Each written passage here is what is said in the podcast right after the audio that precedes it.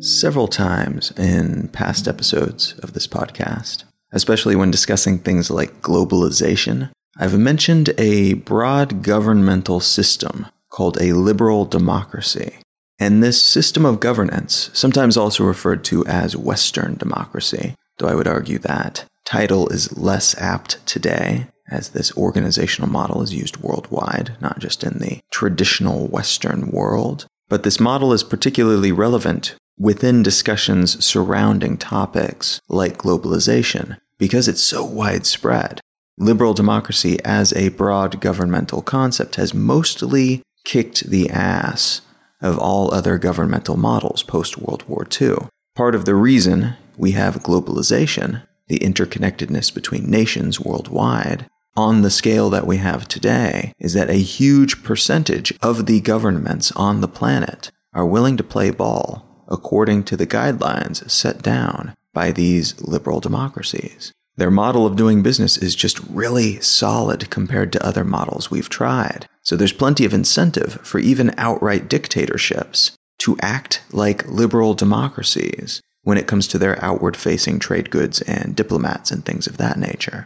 Now, World War II, if you zoom out and look at the context of the struggle, was a lot of things, but one of the things that it was a war between three main ideologies. The liberal democracies of most European nations and North America, and oceanic nations like Australia and New Zealand, the fascist regimes of Nazi Germany and Mussolini's Italy, and the so-called communism of the Soviet Union and their satellite states, which in reality was better described as a Marxist, Leninist, Stalinist, pseudo-democratic centralist government, which in its World War II era incarnation was leaning heavily toward a philosophically shrouded totalitarianism, in which the personality cult of Stalin overwhelmed the ostensible goal of reaching a more ideologically pure global communist state ruled by the workers. The supposed intention of all that abuse was to get a proletariat state in place, but in practice, that in-between abusive, secret police-ridden situation became an end unto itself, rather than a means to an end. The liberal democracies of the world allied with the Soviet Union after the Hitler-led fascists betrayed Stalin, and that alliance led to the defeat of the fascists. But later, spun into the Cold War, which was a standoff between the liberal democracies and the Soviets and their allies. Now, thankfully, the Cold War remained cold, at least at the highest level. The Korean War was one of several proxy conflicts between the two most powerful nuclear-armed government structures that umbrellaed over the rest of the modern world. But those two nations, thankfully, never became embroiled in total war with each other. A situation that would have almost certainly led to a significant portion of the planet being nuked, and a high percentage of the human population everywhere killed off as a consequence. But in the early 90s, the Soviet side of this equation collapsed economically, leaving the planet with the near hegemony of these liberal democracies. That near hegemony formalized via organizations like the modern United Nations. Now, the UN and other such structures exist in large part to help ensure that another Cold War never coalesces. It also exists in part to ensure that liberal democracies flourish and propagate. There are non-liberal democratic governments that are members of these organizations, however, and especially today, the term liberal democracy isn't as granular as it needs to be to accurately describe the variation in governmental systems that exist within the founding bodies of these organizations, much less those that exist worldwide. And what I mean by that is a liberal democratic government is just one type of republican government, meaning a government that is part of the larger family of governments that are based on the republic model, not republican in the political party sense. You know which other governments are republics? China, Russia, North Korea, through some lenses. Three governments that are seemingly about as far afield from the governmental systems of the United States and Europe and Australia as humanly possible. And yet all of these governments are predicated on a similar idea, that government is considered to be a public matter rather than the private concern of a ruling body. And although they all have different mechanisms when it comes to how their citizenry take part in politics, and in some cases those mechanisms are more limited than others, or even in some cases more for show than actual practice, they all still fit under the Republican umbrella, regardless. In practice, this variation is much more apparent, and there is a lot of song and dance, a lot of going through the motions, that can make a government seem to be something it's not. North Korea's formal name, after all, is the Democratic People's Republic of Korea, which is a name some political theorists have compared to that of the Holy Roman Empire, which, it has been said, was not Holy Roman or an empire. But this goes to show how little labels can actually mean to the day-to-day operation of a country, while at the same time, technically bunching together seemingly disparate types of government under those headers when it comes to matters of broad categorization. There are 149 republic-based governments on the planet today. There are 36 constitutional monarchies, and there are 7 absolute monarchies. And then there are 3 governments that don't have any constitutionally defined basis for their government at the moment. It's significant that for all of our differences, we still have so much in common. And part of the reason for this is that some elements of governments, like a constitution, which codifies the relationship between the government and the governed, are tools that have proven so handy that they're seen in almost every modern government. Tools of this kind have spread and flourished because the global economic infrastructure has encouraged it. Constitutional governments find it easier to do business with other constitutional governments. And as we all become more aware of each other due to technologies like the internet and the ever-evolving mass media, those in charge find it easier to stay in charge, or at least keep someone who holds their same ideologies in charge, when there is a constitution of some kind that outlines their relationship with those they govern. Now, there are still immense and important differences between a constitutional republic, in which the country is held together by an authoritarian personality cult, like North Korea, and one in which those in charge must legally make a concerned effort to keep elections legit, even when the ideological differences within the country seem immense. But what's not always evident, I think, is that despite all of our differences, internally between political parties and ideologies, but also externally between the governments that exist around the world today, we are all actually very, very similar in some fundamental ways. And that's what I want to talk about today. Modern governments and why it's so difficult to imagine alternatives that deviate in any real way from what we have tried before.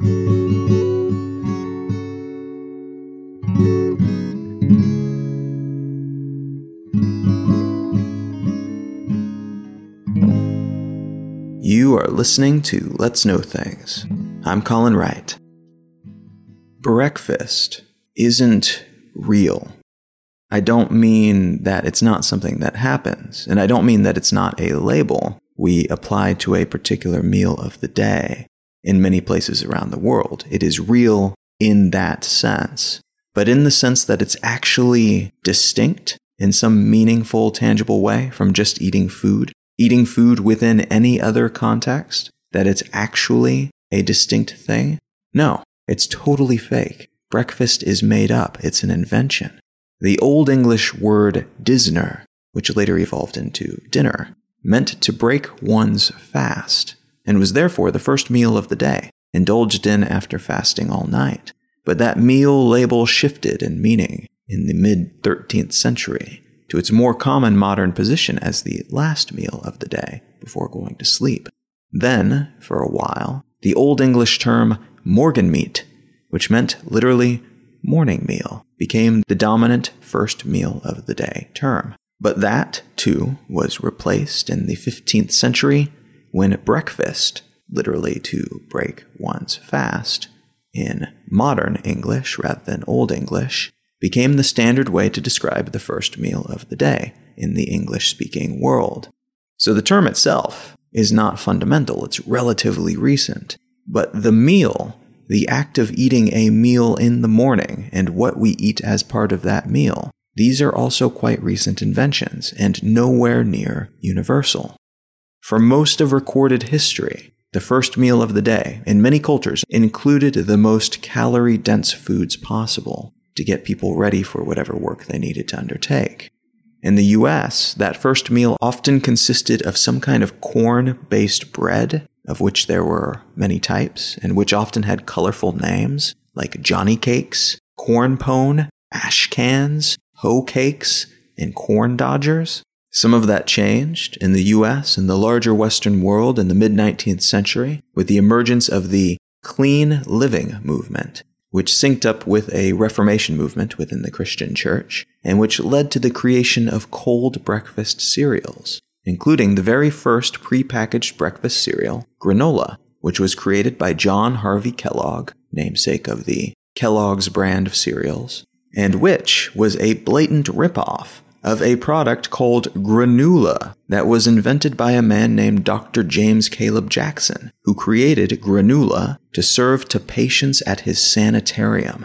These cereals were developed as part of the aforementioned clean living movement, a movement that also, notably, led to the invention of graham crackers, which are a somewhat bland cookie cracker invented by a man named Sylvester Graham.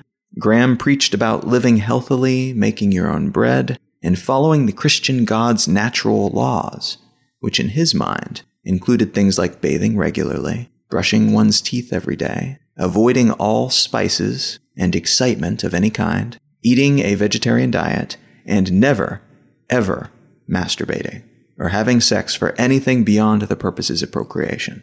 So some of Graham's ideas stuck, some didn't, but his movement, which evolved into a kind of very clean Christian offshoot cult called the Grahamites, were part of the same clean living movement that led to temperance laws in the US, graham crackers, and the preponderance of cold breakfast cereals that emerged in the years following his rise.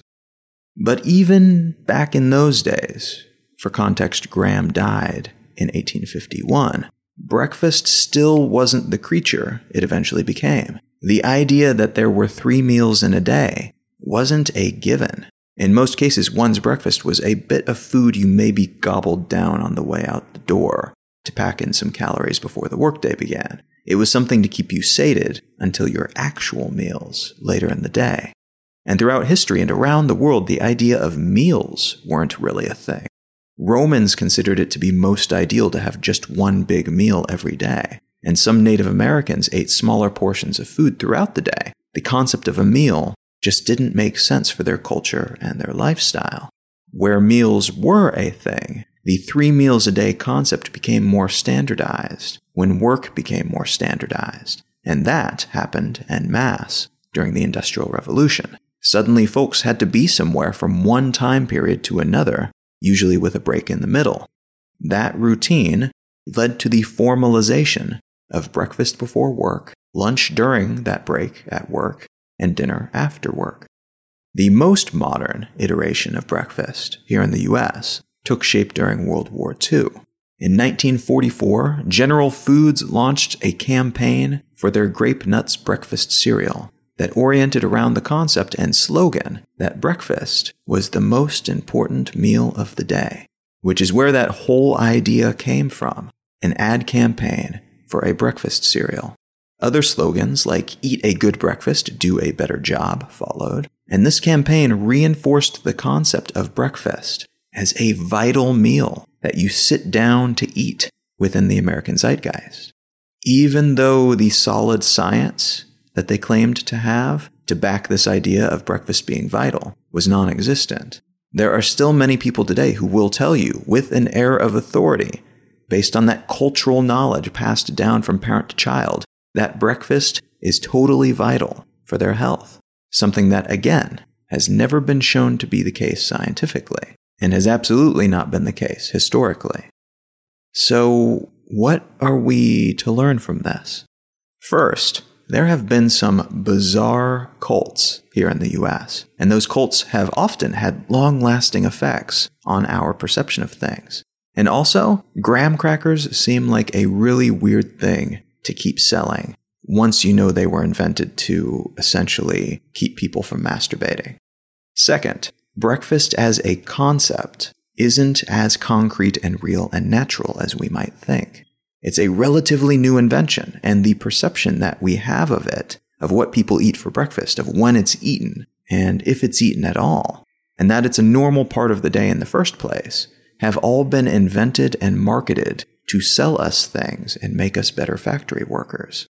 Third, because breakfast is less fundamental than we might have thought, we are liberated from prior expectations of what breakfast entails, if anything. We can eat it or not.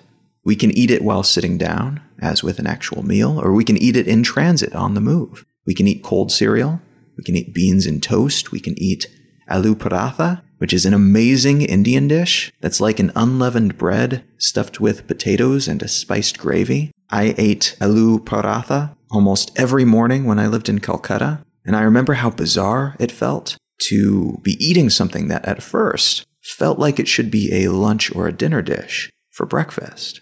But breakfast can be pizza or hot wings or whatever you like. It's whatever you want it to be, including nothing at all.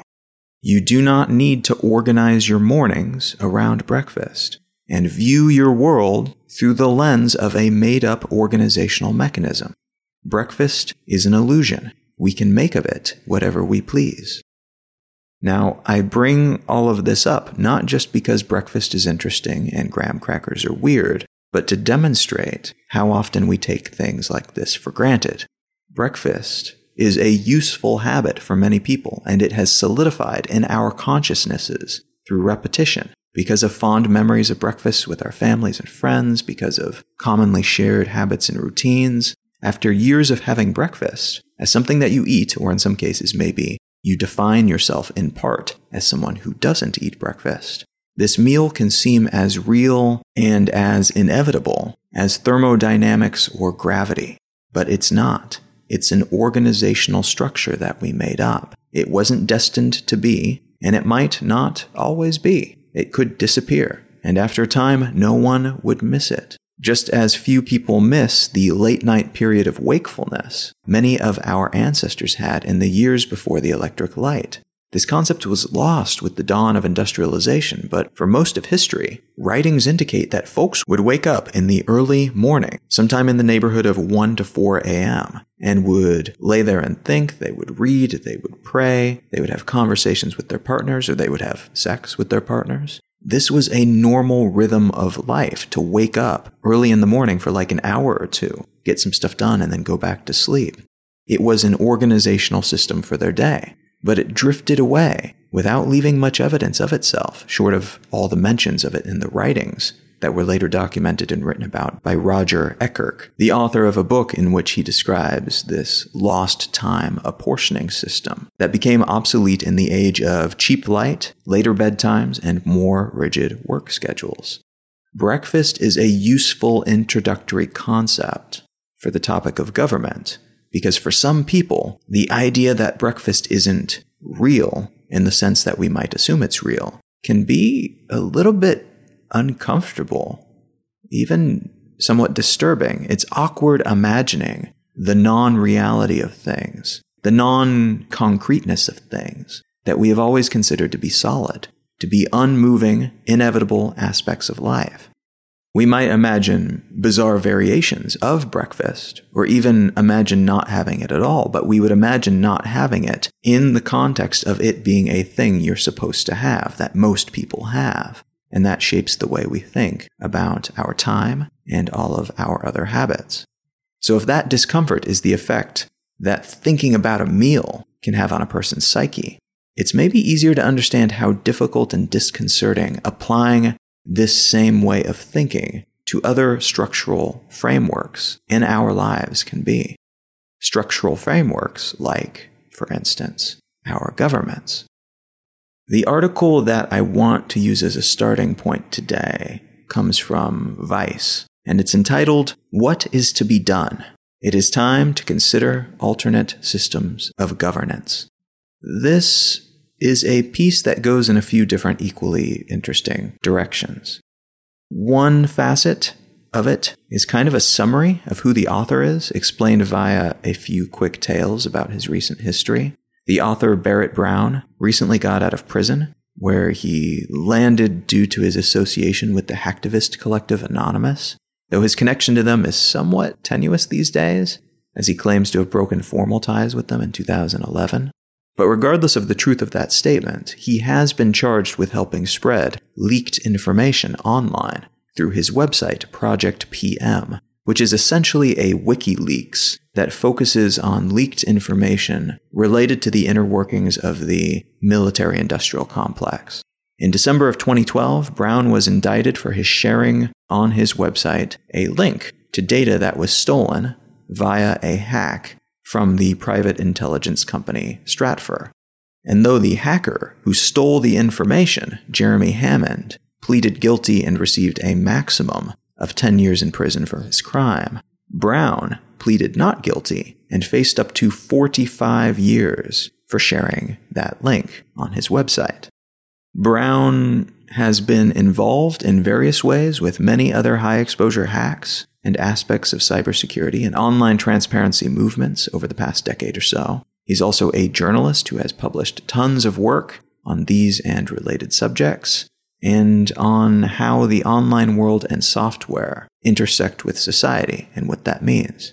So part of this article covers that side of things, who this is, and why this person is talking about what he is talking about. And so that unto itself is pretty interesting. Another facet of the article, though, is a discussion about the current status of our government here in the US and what he sees as convenient and important lies that are told in order to perpetuate the system that we've been building. He also addresses some of the main structural flaws in that system. From the article, quote, "It has become more and more difficult as the years proceed to maintain the fiction that the American Republic is fundamentally sound. An associated myth that the great majority of the American electorate are decent people who are entirely capable of overseeing the single most powerful apparatus in history has also become less viable. The establishment, as we may as well join in terming it, has likewise lost credibility for reasons ranging from nonsensical to inarguable. The end result is a crisis of moral authority and even of amoral authority. This is a society that cannot even produce a proper strongman, but it can certainly produce a disaster for ourselves and for the world. And so that we can place the idea of disaster in its proper context, recall that the baseline of 21st century America involves a sort of constitutional police state with unprecedented incarceration rates, increasingly militarized law enforcement, an unaccountable intelligence community with a long history of unconstitutional behavior, and a judicial and legislative culture that, all told, has officially rendered tens of millions of Americans criminals via prohibitions on drugs, prostitution, and gambling. Meanwhile, due to unchecked growth in federal statutes of extraordinary broadness, it has been convincingly estimated that the average American unwittingly commits 3 felonies a day. This is a country that can continue to exist above the level of a fully mobilized gulag state, only to the extent that its laws are not actually enforced." End quote. And then, a little further in the article, quote, "What is the proper role, then, for the citizen who takes citizenship seriously and counts it a duty to defend the rights not just of Americans, but of those populations abroad who ultimately bear the brunt of our civil failings? For many, the answer is to continue the hard work of engaging within the system, voting, working for better candidates, donating time and money to the organizations that do what they can to prevent things from deteriorating even further. This is entirely appropriate. But even the reformers are likely to recognize now that this may not be sufficient in the face of the political conditions we face, and that the consequences of a morally failed American republic continuing on its present course for even just another decade would be irreparable.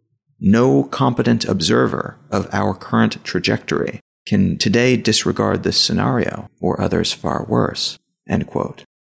And then, finally, he gets into the meat of his argument, giving an outline of an alternative governmental system predicated on some of the same technologies and organizational methods that allow groups like Anonymous to operate and perform complex tasks, despite being a distributed network of people who may never actually meet each other, or even know who the person on the other end of the discussion is in real life.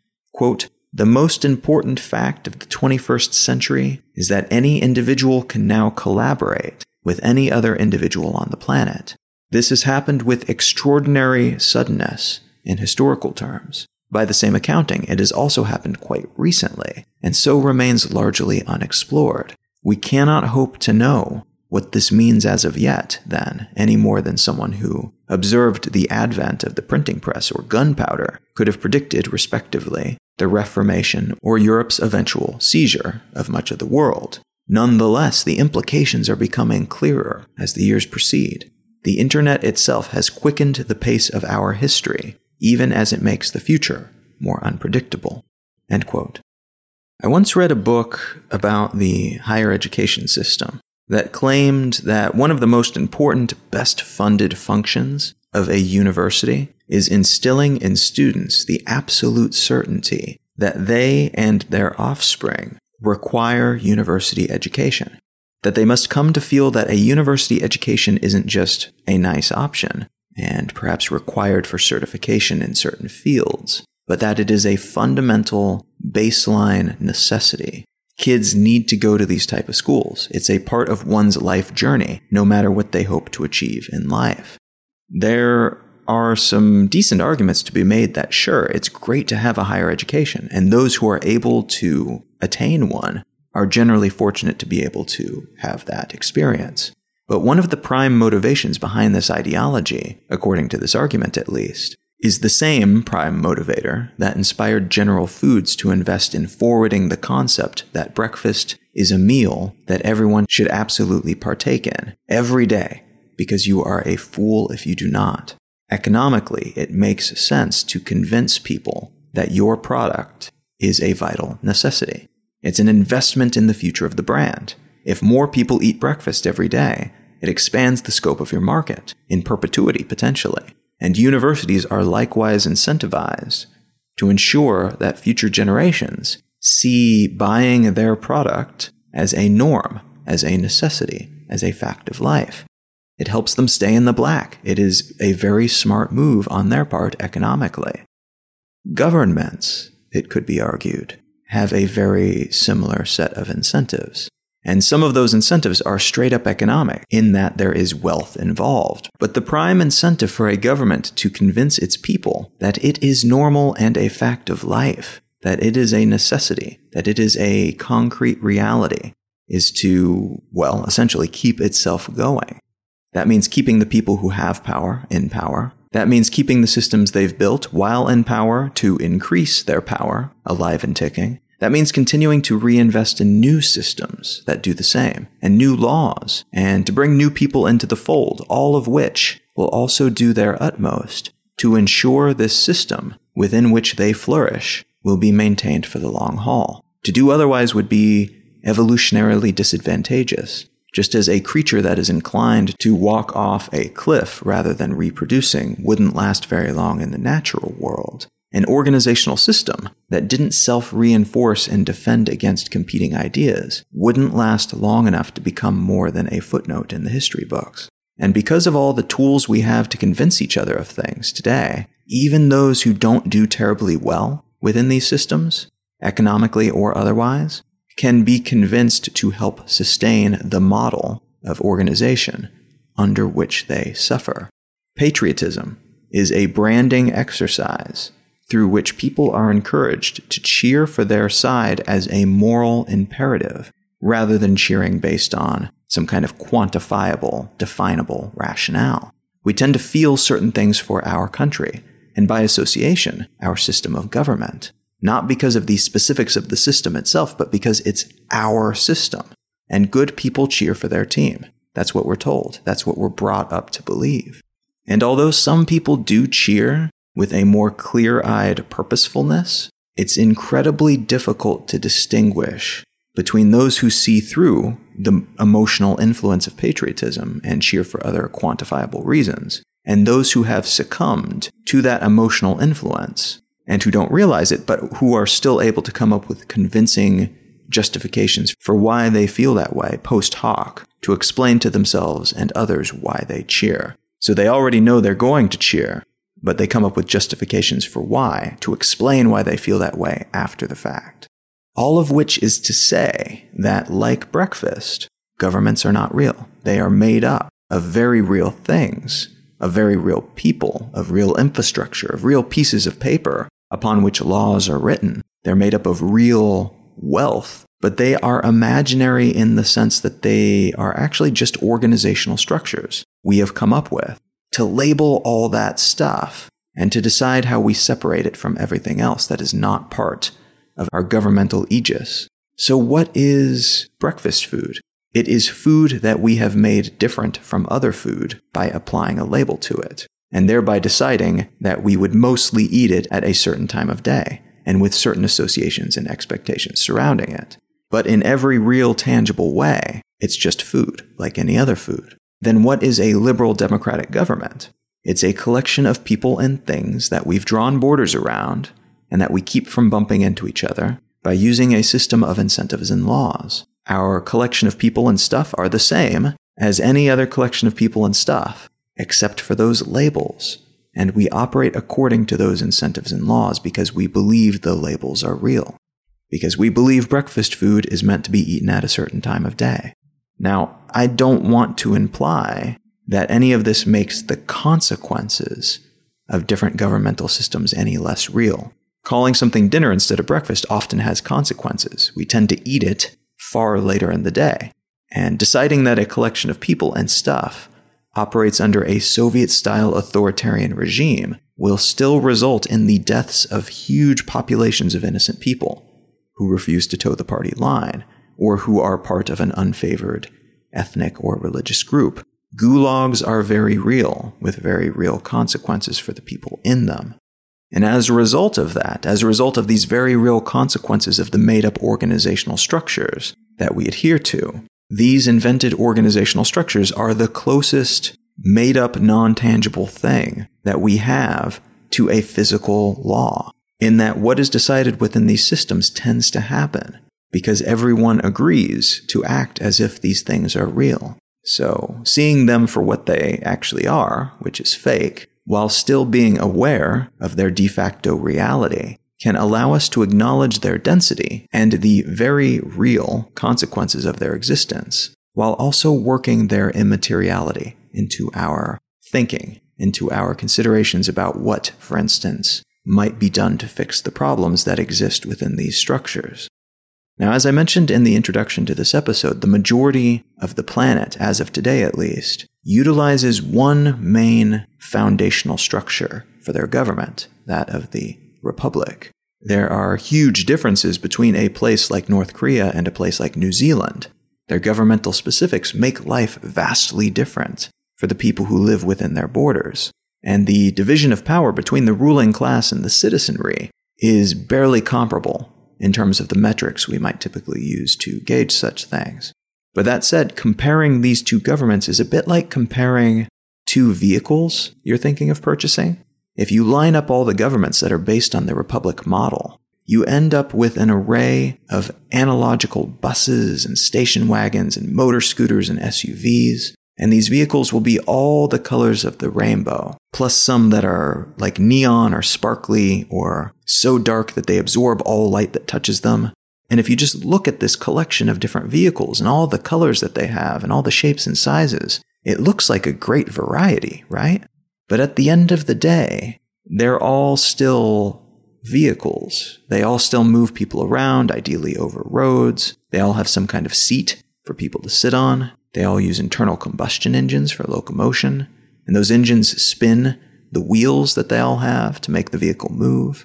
There are a lot of differences between these models of vehicle, but fundamentally, they're all variations on the same. And I would argue that the same is true with the governments that exist today. Republics especially, but even those run by constitutional and absolute monarchies. They all have a governing body of some kind. They all have police and security and armies. They all have economies that operate in slightly different ways in the details, but fundamentally it's people producing things of value and exchanging them for other value within the country and externally.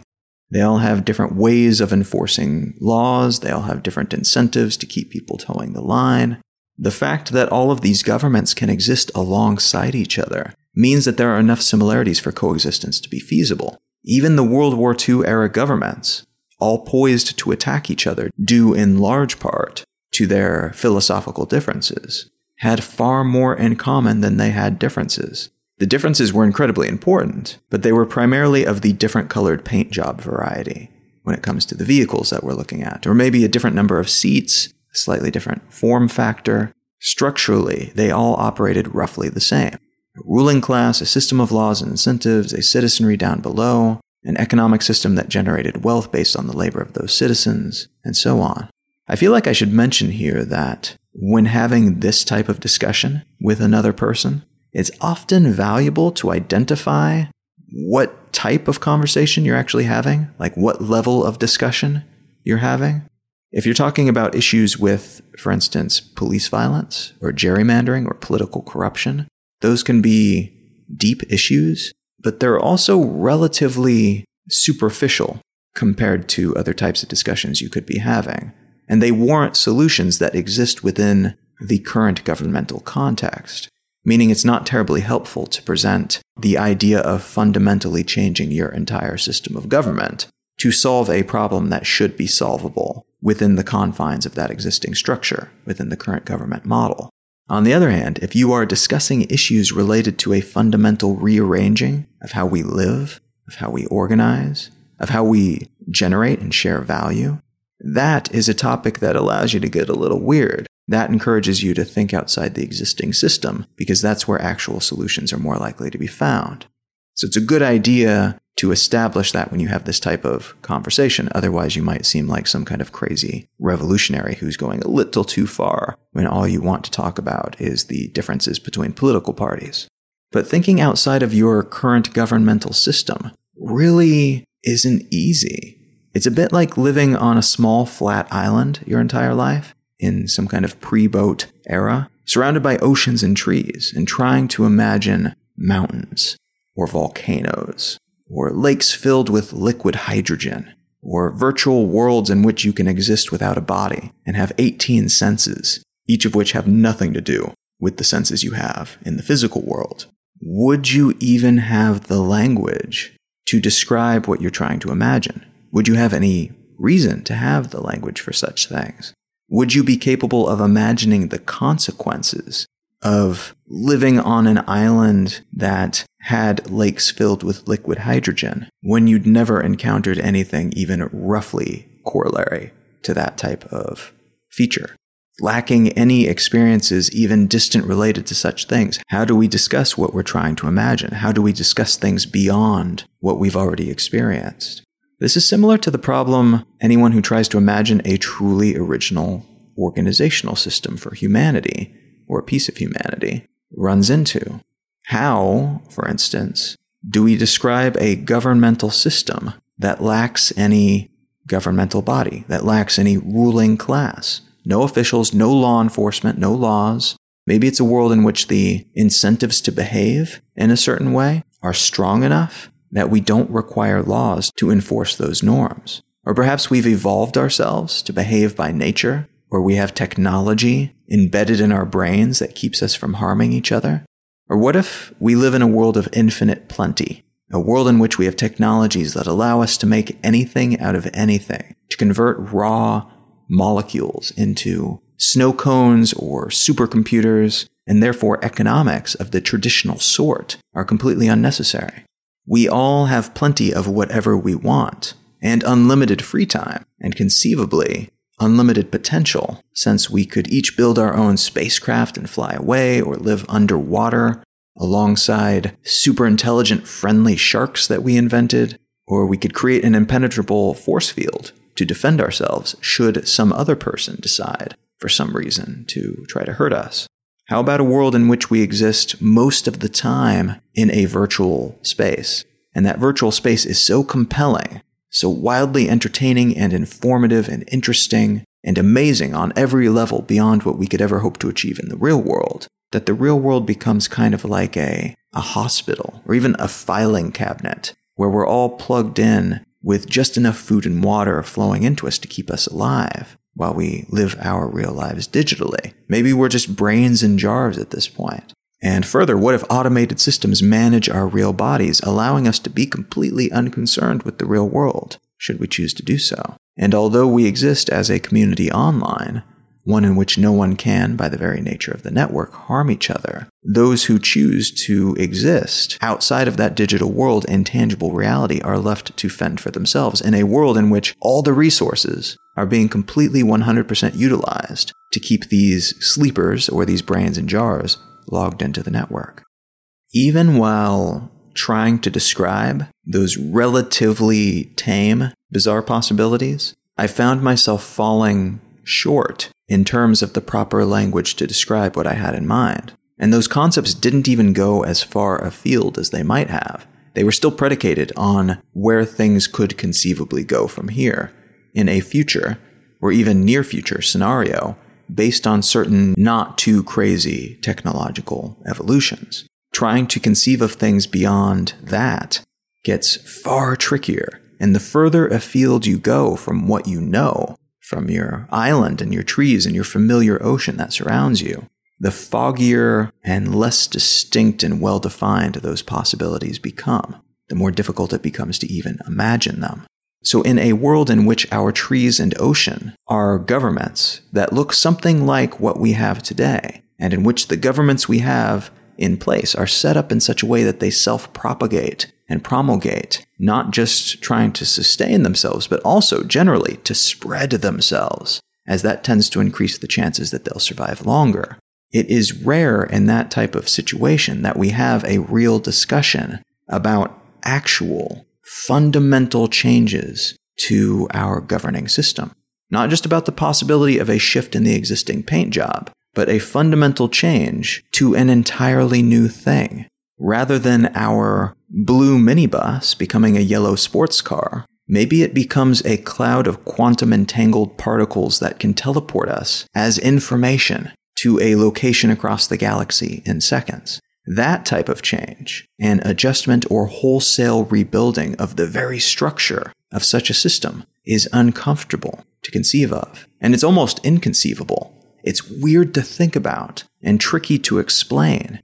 And it's not encouraged to consider such things either. It's actually frowned upon, because considering a government, an organizational system different from your own that you live under, talking about it, could be construed as a threat to the system in which you exist.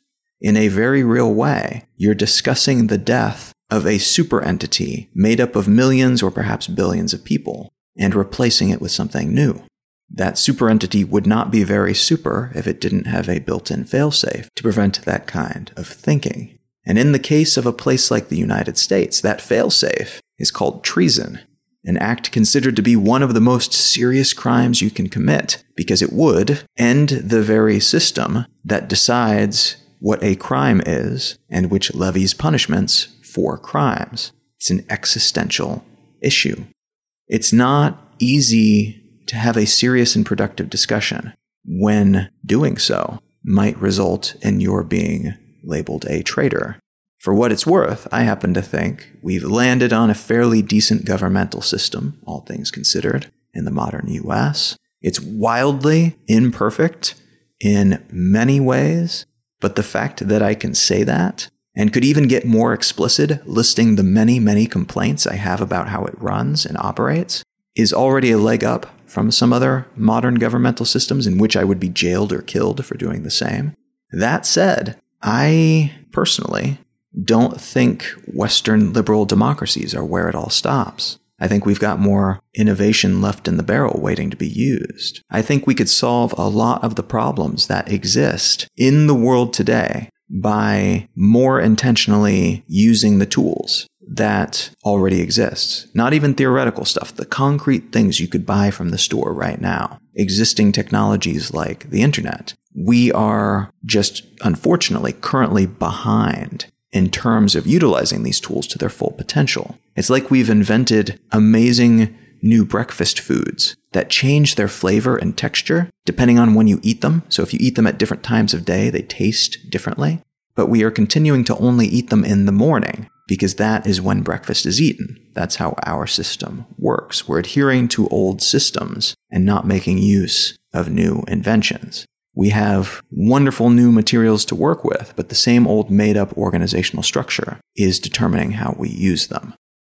As I mentioned, that article in Vice presents an interesting idea for an organizational technology that could help citizenry engage in a new, more direct type of democracy than has ever been possible before.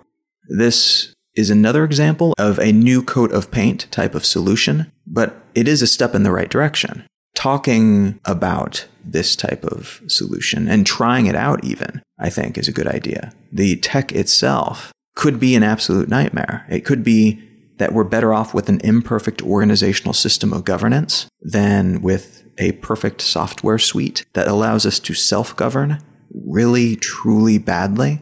But it may be that such a technology would serve as a stepping stone to something better, something that we can't see now because we don't have the language to describe it, or the creativity to conceive of it, or the tools to make it a reality, but which might become clearer and easier to see and more attainable, realistically, if we changed our perspective a bit, if we applied a new coat of paint to the existing vehicle. Concepts like a guaranteed basic income are similar to this, in my mind. It's a bandage in that it props up our existing system, rather than serving as a wholesale change, as something truly new, but it makes our existing systems more resilient and flexible, so we can move a little bit further in a few different directions. It's a solution that, if it worked, might give us the option of trying out some new shapes and sizes and colors for our vehicle before we move on to something radically different. Or to try out a completely different analogy, it might plug some of the leaks that many people can see growing in our current governmental roof so that we can wait a bit longer before having to decide whether we should repair that roof or move to a new home or learn to do something completely different, like live underwater. I don't know that we'll ever change the governmental status quo in our lifetime or ever. I do think that learning to pick apart fundamentals, things we take for granted, is a valuable skill and habit, even if it's uncomfortable sometimes. And I also think it's a good idea to at least attempt to evolve our existing systems to allow for more of this type of discussion to take place without consequence, so that we can better envision what our next steps might be, without worrying that just by having that conversation, we might be considered by some to be traitors. We need our systems to be resilient, but they shouldn't sacrifice our overall well-being to achieve greater resilience for themselves. Or said another way, we shouldn't allow the current system's built-in survival mechanisms to keep us from taking our next big leap to a potentially superior system. Just as we are unlikely to have ever developed computers without having first developed things like metal smelting and electricity, the systems in which we operate today are building blocks that will help us climb up to some next level. They are necessary rungs on a ladder. But although it's a good idea to keep our position on that larger ladder in mind and to be dreaming about what that next rung might look like, it's also in our best interest to ensure that the world of today, our current rung, is as excellent a home as possible, that it's flexible enough to allow us to imagine and experiment without fear, and to look up and try to figure out what might come next, but also is sturdy and lovely enough to serve its purpose as an end unto itself, just in case sticking around for a very long time proves to be either desirable or necessary.